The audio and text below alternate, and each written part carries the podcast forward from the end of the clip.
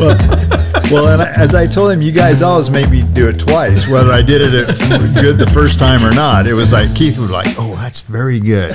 Let's do it again. Roll it again." So it's all good. Um, all right. Well, we're just uh, two weeks away from uh, changing of the captains here at Granite Rock uh, for the first time in, in 10 years, uh, as Peter's going to step into the CEO role. And Tom is going to continue his service to Granite Rock on the board of directors a lot of anticipation, as you can imagine, uh, around this change amongst uh, our team members here. Uh, Tom, I'd love to start with you first, if you don't mind. And looking back on a very strong decade, would you share your proudest moment, project, or milestone that comes to mind for you? Uh, well, I think it's I think it's today because we're still here, ten years plus um, later, right when you know, when Bruce when Bruce passed away, there were a lot of folks, particularly our competitors, even some inside folks, uh, who wouldn't have bet on us still being here ten years later, right? Because you know, Bruce was the company, and the company was Bruce. And I think the the the conventional wisdom was that without Bruce Granite Rock, you know, wouldn't be able to make it. Now the executive team never believed that. I never believed it. Mark Kaminski didn't believe it. So what I'm really proud about is that you know, ten years later, we're here. We had a great decade. Um, we're really thriving, um, and that we're now able to do an orderly succession plan and um, keep doing what you're supposed to do, which is um, have new people come in and replace people who are going out, and keep the enterprise moving. So. As I look back, it's it's that longevity and getting that done over ten years that, that I'm proudest of. Is there anything you contribute that to specifically, whether it's a working together program that got brought into Granite Rock, um, well, some efficiencies? It's the Granite Rock people. It just it just the great great great team that we were surrounded with, the leadership team, right, the executive team who rolled up their sleeves and did their job. And um, you know, at the time, we don't talk about it much anymore, but uh, Mark Kaminski came up with this analogy of the 2,000 pound rock the idea is that Bruce was so talented and so capable that he represented kind of 2,000 pounds of capability. And that for us to carry the business forward, we had to break it up and everybody had to carry a piece. Um, and that was a great analogy. And we did that, and everybody carried their piece. So that's that was the secret. Awesome. Well, congratulations on a great decade. Um, talking to people throughout the company in the last few weeks since the change has been announced, uh, there's been some confusion, even though we've talked about it. It's been written about a little bit about your new role at Granite Rock. A lot of people say, well, is Tom retiring? What's he doing? Wait, he's staying, but he's not the CEO. Can you just shed some light on what your new role will be? Sure. Yeah. So, so I look at it that I'm stepping aside, not stepping down. Uh, I'll still be here. Uh, I'll still come into the office. I don't think I'll be here quite the same number of hours. Uh, and my my goal is to be here to be a resource, but not to be somebody who's in the way, uh, because the ship is Peter's to steer now. So um, and and I'm confident that'll be great. So uh, so that's his role. I'll be executive vice chair of the board. I'll have a board role. I'll still be the manager once removed for the executive team. So I'll have that role, and then um, various and sundry other things that Peter may task me with. So, should we expect to see you here five days a week, or will that vary depending on what's going on? It'll vary depending on what's going on. All right, on how the fish are biting, maybe.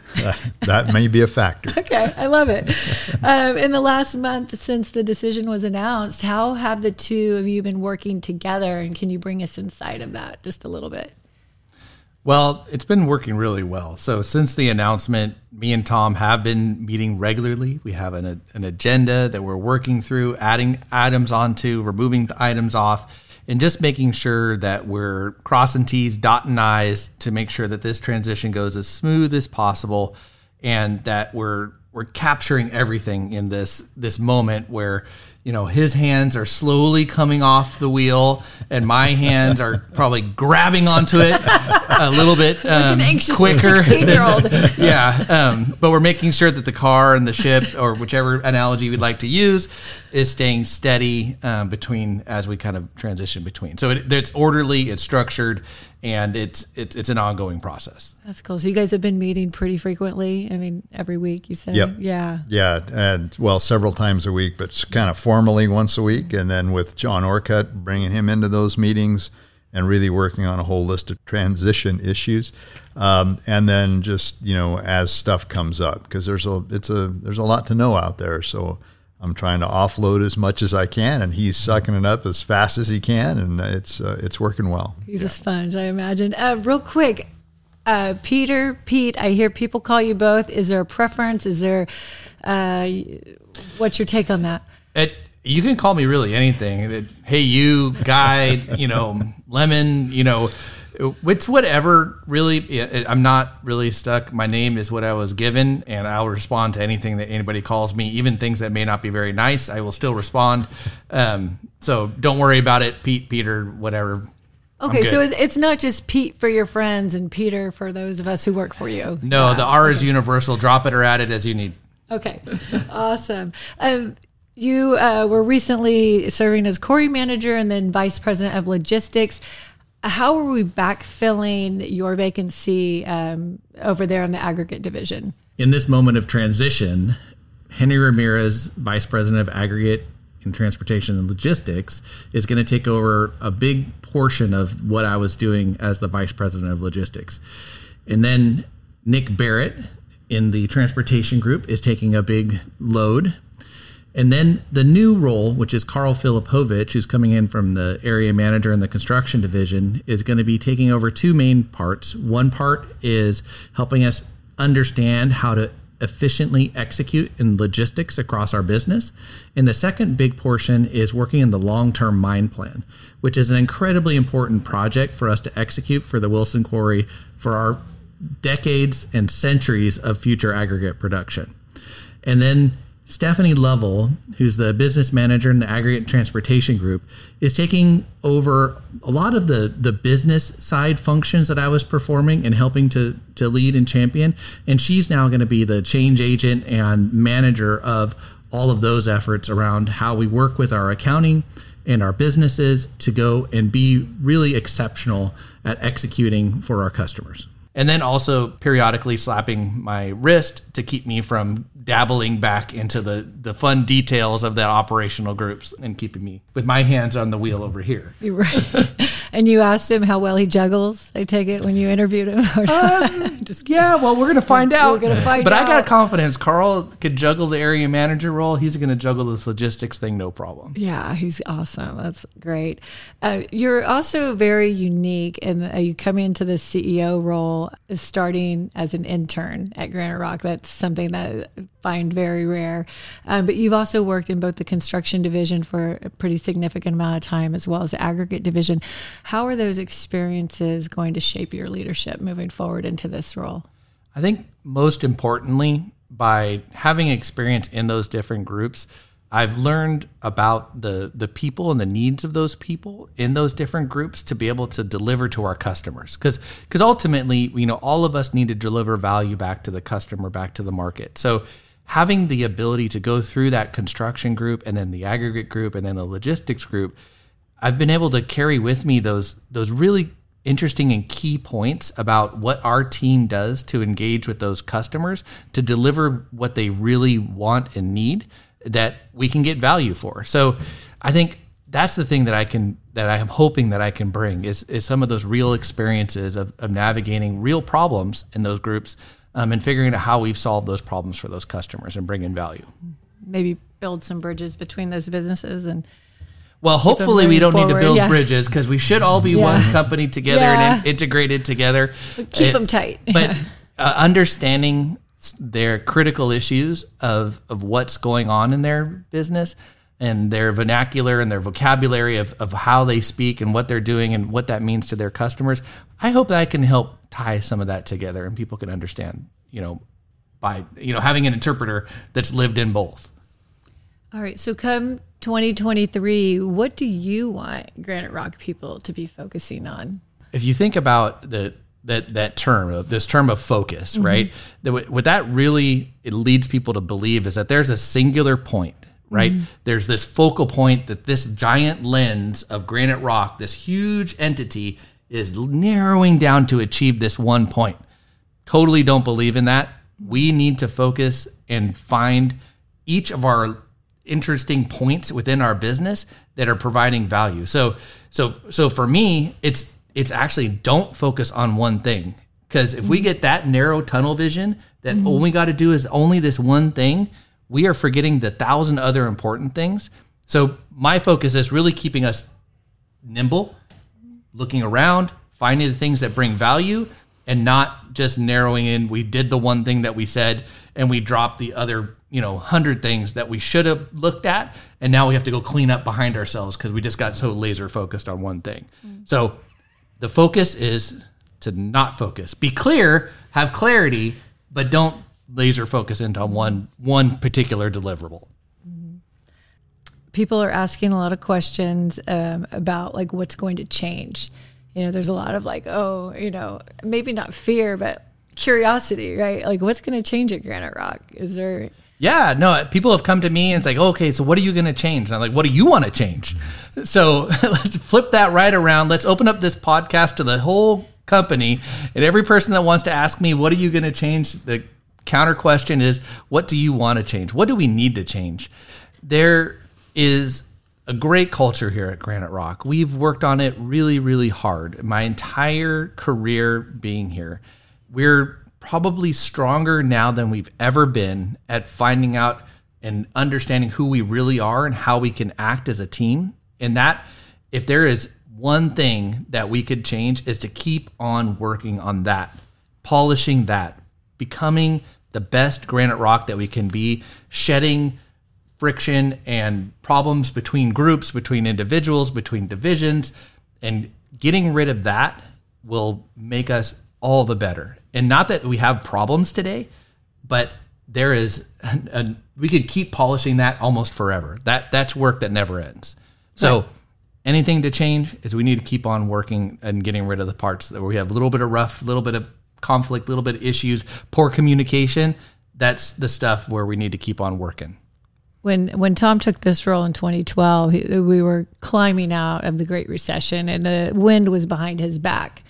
You're jumping in to some pretty strong headwinds. How do you feel about that?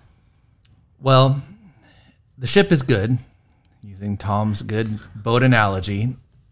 The weather patterns and the, the sea of change that we see coming at us is nothing that we haven't weathered before. We have the right tools, we have the right people on board, we have the right resources. We're probably better and stronger now than we've ever been as a company. So I feel good.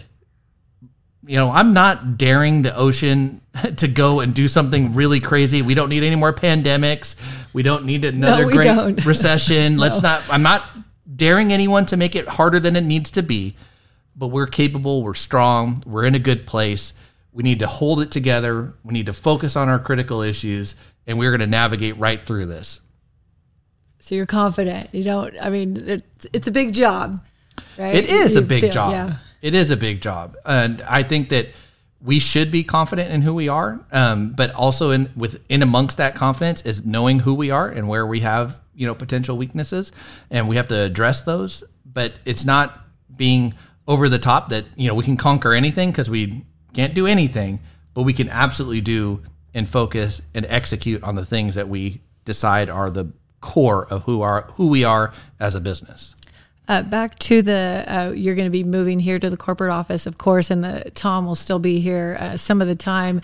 Uh, real quick, where would we expect to find you uh, sitting when, when you're in the office and Tom is in the office? You're going to keep your desk. That's up to Peter whether I where I Uh, sit. okay. He's he's working on a seating chart now. Okay. I, that is true. I, I'm working on a seating chart. I will be somewhere here in the corporate office, maybe sitting close to one of you. Um, unsure. the studio. It could be up at the studio. The studio space is very Yeah, nice. yeah. I haven't picked a, a spot yet. I'm I'm learning about how the uh, cubicle life works. You know, my past experiences have had me in job site trailers, in pickup trucks, on conference tables, in trailers, in you know, I've I've worked in almost every condition you could imagine. and learning how to work within the, the cubicle structure. I'm to seek first to understand before I make a decision, but I won't be outside the building. I will be somewhere inside and under the roof. Talk a little bit about what will your accessibility be um, when it comes to team members and as well as for our customers at Granite Rock. So, I think as a core of who we've been and who we are going to be in the future is we have a pretty much an open door policy, right? That's for all of our team members, it's for our customers. So they should see me as an, an, an easy contact, right? Um, call me, email me, you know, text. I can text Tom. I'm pretty modern like that. Yeah. Um, don't send me a TikTok video. I, I, I don't communicate in dance. Yeah. Um, okay. But you know, emojis? Can we send you emojis? you, yes, I can do emojis. I understand emojis. what most of them Yeah. mean now, but I can get out my Urban Dictionary and decipher the rest. So I think we we will maintain that high accessibility, and I don't see any reason why or any value in that not being how we continue to act. So much of your career, and maybe um, 100% of your professional career, has been here at Granite Rock, starting as an intern, graduating from UC Davis with a, a degree in engineering, and then moving here um, as an intern and then a full time employee. Who has who has had the greatest influence, or who has shaped your career the most over the past 20 plus years? And it doesn't have to be someone at Granite Rock; it could be family, it could be someone at Davis or out, anywhere. Just who do you think has given you the best advice and really gotten you to where you are today? Because this is a very unprecedented path. Yeah. So when when you ask that me that question, I I think about you know when I have a challenge, you know where does my mind go to to think about you know where how do we make this decision right? How do we define the the value and the risk and and move forward? And it's interesting that the the faces that that pop up for me are the faces of our supervisors. So, you know, a couple of, you know, really impactful supervisors for me personally with, you know, Chris Anderson was one, Jim Serrano was another one, and then Candace Klein at the at the quarry. All were really impactful and I and I think about how they were leaders for their team and how their team would be affected by decisions that were made by management or customer request or you know environment or you know the machine breaking or whatever it might be and how they navigated that and how I could do my best work by making sure that those people that are in those roles can execute the best. So not that I'm, you know, mirroring what they do, but I'm thinking about how I could help the supervisors who are out doing our work to do their job the best way possible. And and are we are we giving them the tools that they need? Because they're they're the ones that that really are this this focal point of you know what's happening on the grade and the road or the job or the plant and what's happening within the business, the customers and the, the sales. So I think about the supervisors. And going back to, you named some people who are no longer at Granite Rock. So just for people listening, Chris Anderson was a construction division superintendent. Um, Candace Klein was, you know, I know who she is, but tell everybody who she was. Yeah, so so Chris Anderson was the construction division uh, superintendent and ran a whole kind of variety of work. Jim Serrano is one of the um, grizzled supervisors in the construction group who went and built a lot of really great and magnificent work in the construction side. And then Candace Klein is the primary team um, leader at the Wilson Quarry for you know a whole number of years where she led that team, and so she she ran the the whole pit operation. So those are the people that I think about. Yeah, that's interesting. Um, and cool because I know two out of the three. So I'm like, wow, that's that's really interesting. Um, growing, I mean, growing up, do you think that your parents and, and friends and family were like, Peter's going to be a CEO one day? And and how do you like? I mean, did you have that just like drive and like you're an engineer, you have an engineer's mind, but a business mind as well, and that's a that's a great combination. So was this? Were you kind of programmed for this as a young kid? So you know, when did my programming start? I, I got that part, um, and then expectation. So I think that you know, Yeah, were you an overachiever as a kid? I guess, was I an what we're saying? overachiever? um, I think that I gravitated to work really hard on the things that had value that came back to me. Um, and when I say value that came back to me, the things that bring value back to me is when I'm helping other people achieve, you know, things together. So I got really involved in in scouting because I could go help other people younger than me to go do really fun and exciting things and experience things. When I was, you know, growing up in school, I was not the perfect student. I wasn't. But I really loved to tutor and help other people.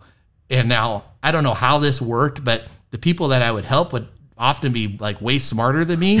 Um, and I would, you know, just, but I'd still like to help, um, even though they were smarter than me. But, but I always lived in that, that relationship of I like to help other people. And so when you do that, then, you know, the expectation is like, oh, well, you know, you're, you're, you're going to be able to do you know good things because you're living in this relationship of of giving for others success. So you know there's you know a group of people that you know always expected a lot out of me but me myself i just expected to make sure i found a place where i can help other people. Uh, and uh, the boy scouts have been a huge part of that and you are an eagle scout which is incredibly impressive and very. Yeah, the PhD of cool. childhood. Yeah. I mean, yes, it's the PhD. Of I mean, that's something.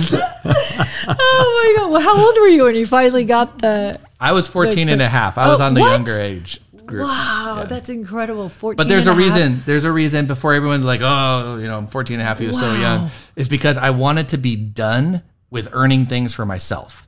And I, I was I was exhausted with the concept of having to earn merit badges and ranks for myself, and I wanted to do other things for other people. And so as soon as I earned it, I didn't earn another badge for myself, but I went and served on camp staff and I worked served on leadership staff and I helped other scouts get their eagle and participate and do other things. But I didn't earn another badge for myself after that point because I was that I, I got so little enjoyment out of it. Um, I got it done and like, whew, let me go do something that's fun. Interesting. And what was your original introduction to Boy Scouts? Is that something your dad said? You need to stay busy and you need to get out of the house, go to the Boy Scouts. Like, how did you get No, involved? my you know, so my my dad he he was a party boat captain, so he worked every weekend, and so you know he wasn't involved in scouts in that way. I got involved with scouts because I I liked it, so I I did it for me. You Um, found it on your own. found it on like, my hey, own. Hey, mom, I, I want to go to these meetings. Not to discount, mom and dad got Yeah. me to all those events. They got me home from all the events. they made sure I had a sleeping bag. They they took care of all of that stuff. But the, the the scouts for me is because it's something that I I like to do. wow, and you love it, and you're still active today. Yeah, super active today. I got, you know, two different groups. I got elementary age kids. There's about 60 of those.